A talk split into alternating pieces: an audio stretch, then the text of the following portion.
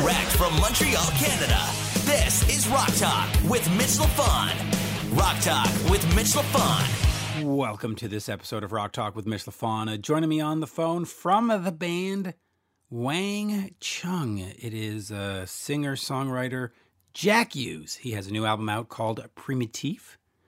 And we talk everything. We discuss the album. We talk about his career as a professor and all kinds of other stuff. In fact, I am so excited about this episode that I just want to get right to it. So everybody have fun listening to this interview. Here is the one, the only, from Wang Chung, Jack Hues. We are speaking to Jack Hues, formerly, I guess. Do we say formerly of Wang Chung, by the way? No, I guess I'm still in Wang Chung, in a slightly on and off kind of way. But yeah, I still work with Nick. You know, there's plans to do a bit of touring this year, or there were some plans to do a bit of touring this year. You know what? So, I'm not even going to start that intro over. No, just folks, Jack Hues of Wang Chung, or new album is Primitif, comes out March 20th, 2020. And as we say in Montreal, bonjour, comment allez-vous? Oui, je vais bien. Is that right? Yes. Considering everything that's going on these days. But let me talk about this album, Primitif, because I've been listening to it. And follow along, if you can, with this description, or tell me if you agree with the description. But I find it very cinematic in its scope. It's got it's painted with a broad brush. Mm-hmm. It's got a lot of soundscapes to it. Is that how you would describe it as well?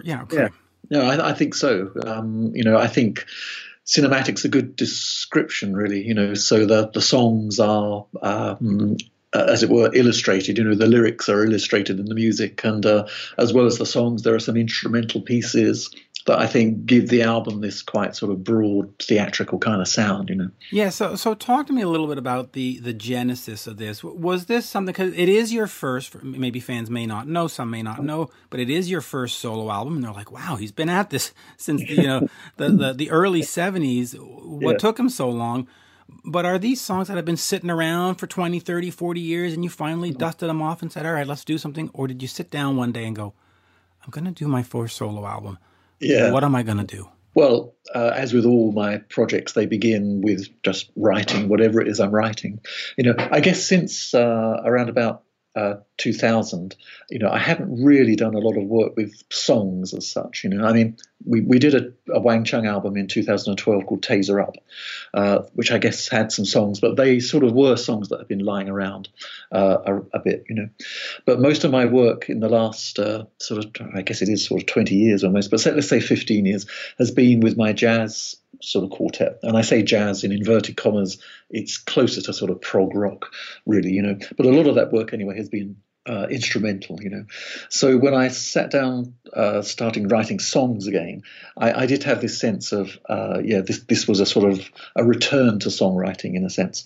And Primitif is the result of that sort of quite high focus on songwriting and trying to bring to bear like many, many years of experience in that realm. Well, since you bring in the prog mention, let me go with that for a second. You did do an album called Strictly Inc. with Tony Banks of Genesis, and you can easily say that is a prog connection. Talk to me a little bit about that Strictly Inc. and working with Tony Banks, and is that something that at some point you'd like to do more of, get back working with Tony?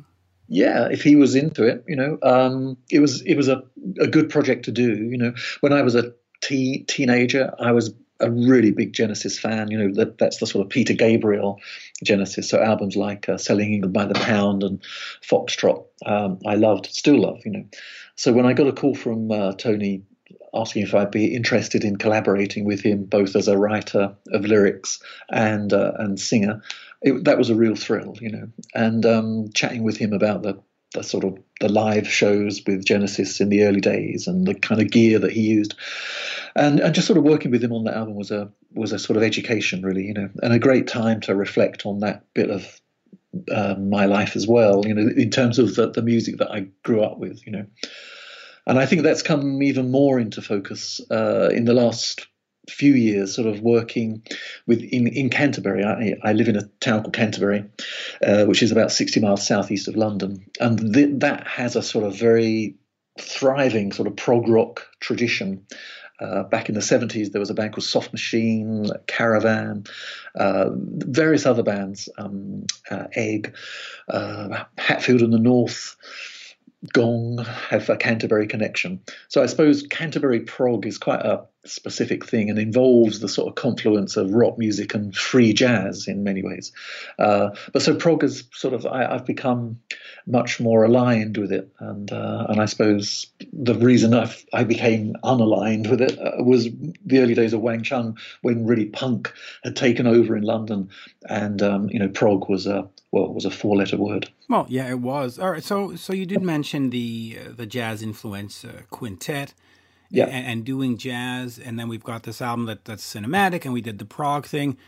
Talk to me about evolving musically, because arguably you could say, well, in the Dancehall Days and all that stuff, it was very pop oriented, very MTV oriented, and you moved away from that. Is it fair to say you moved away from it? And talk to me a little bit about that musical progression. Why didn't you stick being the pop guy for the next 35 years?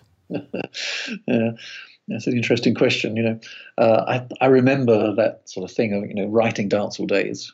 Again, I don't will songs to come; they just come. And it's like almost like channeling them somehow. So Dancehall Days came through. I wrote it down and we performed it. And then I remember this sense from the record company of like, okay, great. So next album, write 12 of those. And it's like, well, it doesn't really work like that, And I think a lot of artists actually, having done something, they then sort of want to do the opposite almost, And I guess our version of that was to do To Live and Die in L.A., which was a movie soundtrack. And that involved writing quite extended pieces and so on, for the actual score. So yeah, this sort of evolution, I suppose, is what it is, through songwriting. I've got nothing against pop songs. In fact, I think it's a massive discipline to try and write a really cogent pop song. But I suppose these days I do like to push the conventional boundaries of what a pop song is, and I think Primitif, each song is really a sort of little experiment with form and with content as well in many ways. It is, and I'll explore the pushing of boundaries a little bit, and then I'll get right back to Primitif. But if you look at what you were doing in the video age, the MTV age, the Much Music age, if you want, with Everybody Have Fun Tonight, with To Live and Die in L.A., the videos weren't just straight performance videos. You actually put some thought into it. How important was that for you to not just stand in a room with a guitar and turn the camera on and film for 10 minutes and go, okay, our single is done. Talk to me about using that technology and wanting to present, because you look at Everybody Have Fun tonight, I should say, now, and it still looks cutting edge. And we're 35 years later. Yeah, it's interesting, isn't it? I mean, I think video was cutting edge back at that time, so we're talking early 80s through to the mid 80s. MTV was a brand new format, and was fascinating in many ways, actually, not just the content of endless videos, but the fact that it was the first time that music was broadcast right across North America from a central source. So before that, you had radio stations in cities, and each city had its own sort of spectrum of radio stations, and each of them had a very strong identity, and the music they played, was very much sort of part of that identity. MTV was nationwide, so that changed, and was maybe a precursor of the way things are more today, where obviously Clear Channel own a lot of the stations and program from a central perspective, as it were, But that aside, I think making videos was all sorts of people were interested in doing it. So the first Dancehall Days video that we did was made by Derek Jarman, or directed by Derek Jarman, who's a very sort of serious English filmmaker, made very avant-garde, cutting-edge English films, And with Everybody Have Fun Tonight, we worked with Kevin Godley and Lol Creme, who were the sort of top directors. Yeah, they were it, right? Godley and Cream. Cry, I think, was their video, right? Yeah, I think so. Yeah. Well, they did all sorts of things, but they're very creative, To be honest, in the process of making the videos, I tended to step back and let those creatives do their thing, and rather than sort of getting heavily involved. But I know Nick and I were both pretty involved in Everybody Have Fun Tonight, and that we wanted to have this sort of stop frame and animation type approach, you know. Yeah, and listen, I could explore those days longer, but we're here to talk about Primitif, so let's do that, and then if we have some time left, we'll throw in a few more. But the press release says that this, due to a series of personal losses, Jack found himself more concentrated on music than ever. So let me ask you about that in terms of the healing power of music. You know, you go through these personal losses and maybe something's, you don't know what to do, and you see music. How much of, and I don't want to get too dramatic, but how much of a salvation or a call to arms is it to just sit in a studio and say, okay, we're going to make some music? Yeah, it is. Salvation is not too strong a word, I don't think, you know. And music has been that at various times in my life, I think, you know. And writing is a kind of therapy in a way, you know. For about 10 years, I taught songwriting at the university here in Canterbury. And I became very aware as the students brought me their work, you know, that a lot of them were sort of rather uncomfortable about playing it in the room with other people, because they instinctively felt how kind of revealing it was about them. And not just, you know, if the lyrics were about personal things, you know, that's one thing, but just the whole manner in which you present yourself through a song is very revealing, you know.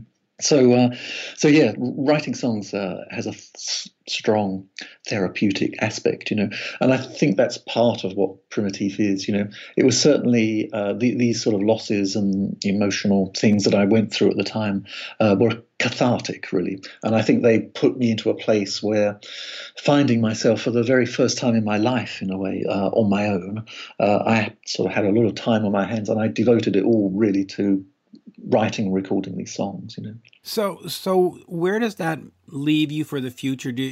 Are you in a groove now where you say to yourself, hey, you know what, this was, as you said, cathartic, and I want to keep going? Or do you say, all right, I did the solo album, now stop asking me about the solo album, all right? Yeah. Is it a springboard to something coming, or is it, you know, the period at the end of the sentence?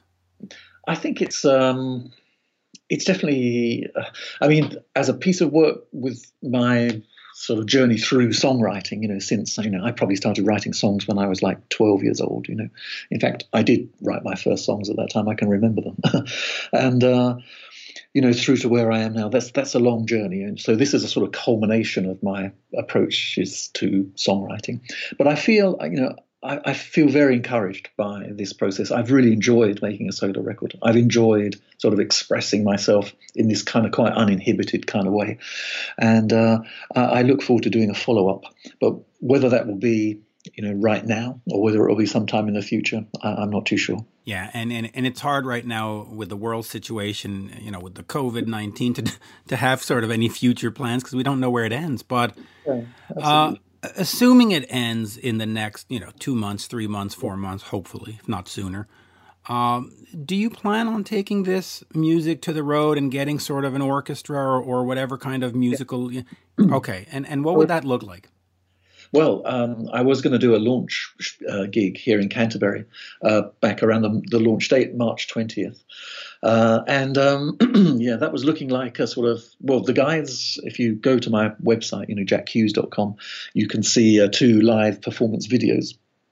And the guys in that band are essentially my band. And so I was going to use those guys, plus an additional keyboard player who was going to be taking care of some of the orchestral parts and samples and stuff like that.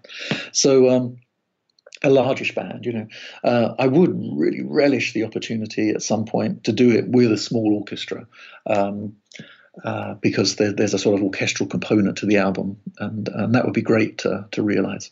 You know, I think through my experience of working with my jazz quartet, you know, and working with jazz musicians, the whole thing of having live performance, but having a degree of freedom within that performance framework for improvisation or just extending certain sections, that's very exciting. And when we were rehearsing for this gig, we were starting to do that. So, for instance, The Look of Love, you know, has this sort of long extended instrumental thing on the record, but we were stretching that out even further and sort of creating these sort of colours and grooves, you know. It's not like jamming like in the old 70s sense of guitar solos and stuff. It's more textural kind of stuff. Right, like a musical motif stretched out kind of thing. Exactly, yeah, and more sort of, it's a bit like a like a Steve Reich piece or something like that, you know, a systemic piece, you know, where you sort of hold on a section until you get a nod to move to the next section and that kind of thing. But it means everybody's listening to each other, and that to me is really important when you're playing live. It is. Now, in terms of the jazz, is that something that you will continue and perform and release records as, or is that more just for as a hobby, sort of, for the lack of a bad word, but you know what I mean. Yeah, I know what you're saying. Yeah, but actually for the love of it, you know. I mean, I think it will always be for the love of it. But yes, I'd love to release more stuff in that area. And in fact, this time last year, I did some shows with my quartet and a band called Sid Arthur, who are from Canterbury. Some of your listeners may be aware of them. They had some records out. In fact, they were signed to Universal in Los Angeles for a couple of years and put out a couple of albums, which are great, really fantastic. But the gigs that I did were sort of my quartet and Sid Arthur. So we had 2 drummers, 2 bass players, and you know, it's quite a big ensemble. And we were playing a number of pieces, some of which I'd written, but others were covers. And anyway, to cut a long story short, we recorded those shows, and we're going to be releasing a sort of live album towards the end of this year, which is like created out of the recordings we made. That's great. And this is a very specific Montreal question, but we do have our International Jazz Festival here that has, you know, somewhat renowned. Have you played that? Because if you have, I've missed you. No, we haven't. No, it tends to be a pretty local thing. For a while, we were doing a few gigs in London. You know, there's various jazz venues that we were playing. You know, but I guess for dyed-in-the-wool jazz heads, you know, we're a bit rock, really. You know, and for a rock audience, we're a bit jazz. You know, it sort of falls between the two. I'm always very sort of skeptical about defining music in genres, and I think for me in particular, I love the border zones between genres, and I would really hate to think I was defined by any genre. Yeah, you know, and I'm glad you mentioned that, because people always ask me, what kind of music do you like? And I say, well, whatever my ears like. And they go, well, huh? And I'll say, well, I like Duran Duran, and I like Bon Jovi, and I like Kiss, and I like Black Sabbath, and I like Wang Chung. And they go, ha, but they're so different. I go, so what? My ears like it. Exactly. Yeah. Like you know. I think this is quite a recent thing, you know, defining music by a genre, which has come out of the sort of, you know, the iTunes kind of way of, you know, grouping music into these genres. And I get that that's useful if you're searching through your library, as it were, and trying to find something, you know. But I think in terms of the way one approaches music, if you think of it, you know, like one of the first questions I used to ask my students was, you know, so tell me what music you listen to. And they go, well, I listen to metal and I listen to you know, all these genres. And I say, this makes no sense to me. You need to tell me the artists that you listen to. And that's what I think, you know, music is about the artists. It's not about genre. And great artists tend to use all kinds of different genres. I think that's true of Wang Chung in many ways, you know. I'm not saying we're great artists by that, but I'm just saying, you know, I guess growing up with the Beatles, you bought a Beatles album and you got a massive spread of genres, you know, right the way through their careers, really, you know. So Revolver, which is supposedly a very cogent album by them, starts with Taxman, which is sort of kind of guitar rock, isn't it? You know, and then Eleanor Rigby is for a string octet, and then I'm Only Sleeping is John's sort of almost acoustic hippie kind of thing, and then George's Love You Too, you know, it's like he's dipping his toe into the Indian raga thing, you know. So they were really a massive spread of music, but their integrity as artists is what holds it all together. And so you don't question that they're kind of dressing up in a different set of clothes to play a certain song, you know. I agree. Now, I do want to ask you a little bit about the teaching thing, because, you know, music is always, to me, about spontaneity, about being inspired, about this. And when you teach it, sometimes you have to deconstruct it and say, this is what happens here. And how do you approach teaching? Do you sort of deconstruct stuff into theory and bits and parts and stuff? Or is it like, hey, people, go find your inner, you know, how do you approach it? Yeah, sort of both, really. You know, I mean, I try to sort of, each student, I try to really sort of listen to what they were doing, trying to hear their strengths, hear their weaknesses, help them with the weaknesses, amplify the strengths, you know. But I think there's a lot to be said for looking at certain key songs, you know, a song like God Only Knows, for example, by the Beach Boys, and just appreciating the craftsmanship in the song, you know. I don't think that you can write songs using theory, you know. I know I follow this Twitter feed called Dark Music Theory, you know, which I find quite funny, you know, because you have all these kids on it. I mean that with all great respect to kids doing music, you know, but they'll sort of say, oh God, music theory is so boring, but you know I have to do it to be a great musician, you know. And I sort of think, well, you don't have to do it, you know. It's useful, but it's not essential. And I think there is maybe this misconception that if you're really great at music theory, you'll be a great musician, and that isn't the case at all. You know, I think you need a good ear, and spontaneity is very important. But to turn away from music theory entirely, I think, is to miss a really fascinating aspect of music. Yeah, I agree, and I do want to just quickly get back to the Wang Chung days, just for a second. And I don't want to bore you with it, but.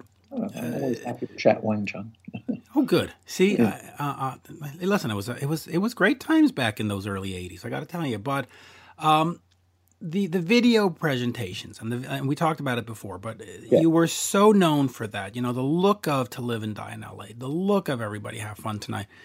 How difficult was it for you then to translate the band to a live setting? Because the fans are coming and they're expecting to see all kinds of, you know, things going on.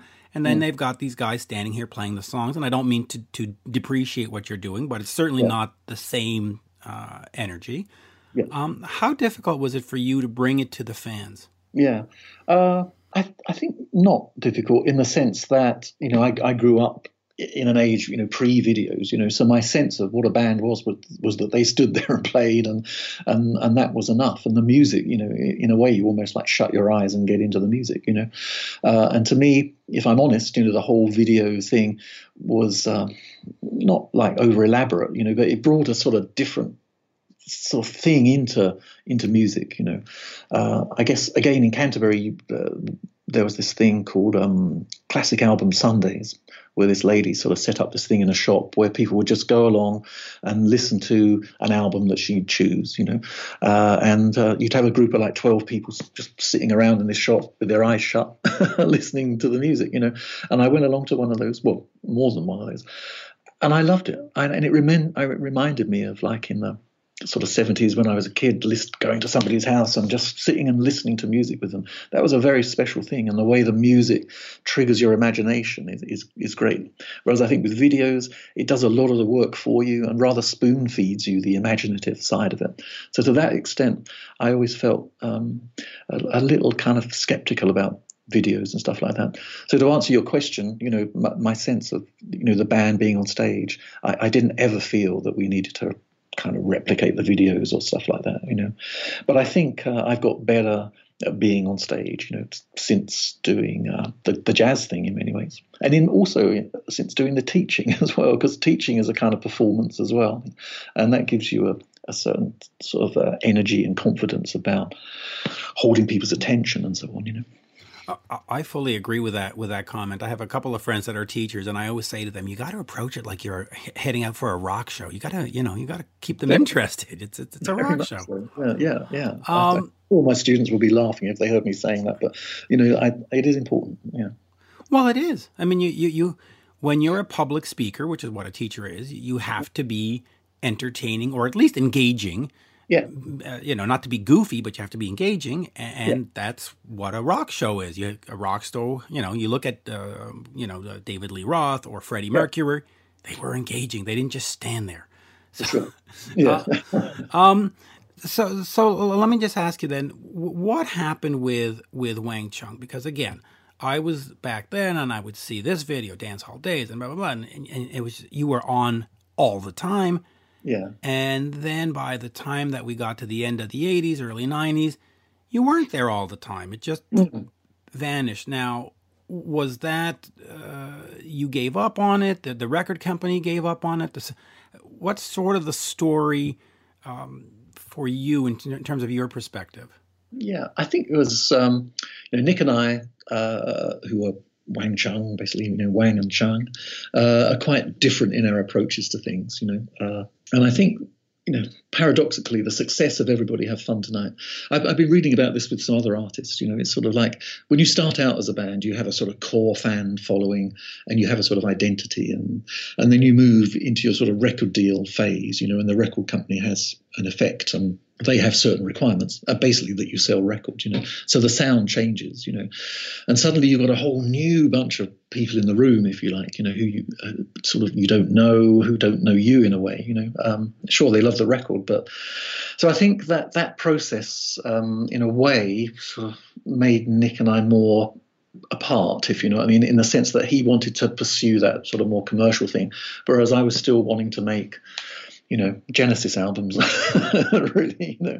And so we made an album called The Warmer Side of Cool, which is quite proggy in its way, you know, but didn't have hits on it. And I think the record company at that point was a kind of losing interest in us. Well, not losing interest, but, you know, albums were expensive to make in those days, you know. And so they were kind of like, okay, well, you've done that one, now make a hit album, you know. And I think by that time, Nick and I were really sick of it. But so that was our little world, you know, and we could have kept going. But I think in truth, the bigger world was really changing, and the bigger world was now into hip hop and into, you know, Geffen had signed Guns N' Roses, and Nirvana were just around the corner, you know, grunge was coming. And 80s bands were really last week's news, you know.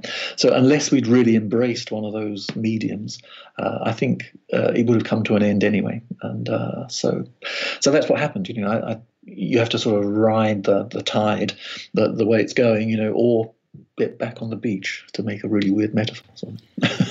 Yeah, no, but you're right. But and it is very telling that, you know, I was there in the early 90s. All these bands disappeared, whether it was Wang Chung or it was, you know, Pat Benatar or Def Leppard. They all sort of vanished. Yeah. And yet here we are in 2020, and most of those bands, the Guns N' Roses, the Aussies, they're still touring. They're still doing stuff. So it's amazing how it got poo-pooed for 5 or 6 or even a decade, and yet it's like, who wants to go see any kind of reunion by any 90s band? I mean, you know, yeah, there were some great ones, I think, but you know, but I think it happens all the time. You know, in when punk came up in 1977 in London, do you know what I mean? You know, to admit that you even listen to a Genesis album will you'd be executed on the street. You know, in prog and stuff, the music that had dominated the decade up until that point was suddenly just laughable. You know, and punk took over. You know, and out of that came the next sort of new wave, kind of new romantic type of stuff, which is kind of what Wang Chung was a part of, you know. But you sort of have to get on board with that stuff, you know, if you're going to have some sort of career in the commercial realm, you know.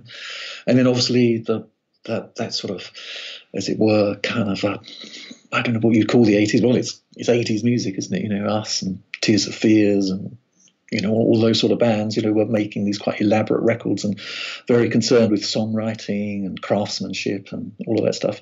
And then everything really changed in the 90s, you know, with a much more, well, back to basics kind of revolution again, you know, with samplers and people making, you know, records out of samples and hip hop and all of that stuff, which was all beautiful and great. And that is the way it should go. In fact, I think you could write a history of music going right back to, like, you know, Italian opera following on from Bach's amazing music, you know.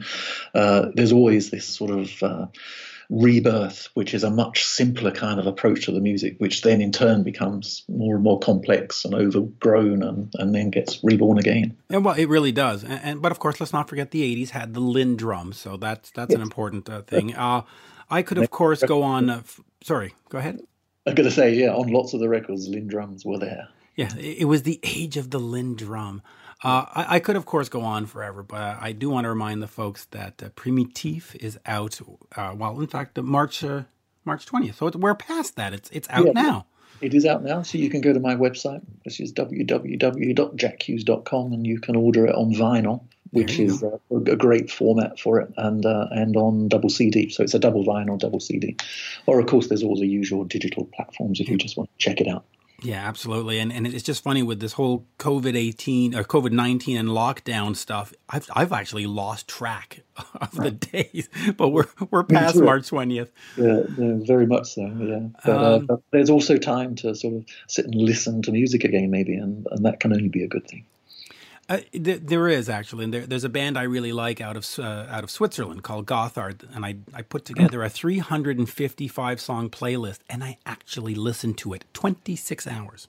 That's amazing. That's quite insane. or crazy. One of the two. But on that, Jack, as we say, merci beaucoup, and I do encourage fans to check it out.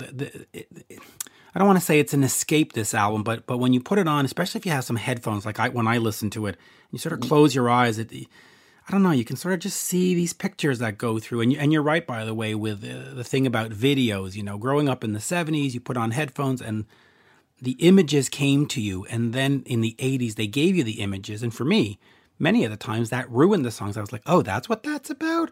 I don't remember a girl in a bikini in my vision of it. What the hell? Yeah, absolutely. But you know, merci. Merci bien. Au revoir. This has been Rock Talk with Mitch LaFon. For more exclusive content and interviews, subscribe on iHeartRadio, Spotify, Apple Podcasts, on YouTube, and many more. Follow Mitch on all the socials, especially Twitter, @MitchLaFon, and on Instagram, @Mitch_LaFon. Get your Mitch merch now at loudtracks.com/Mitch.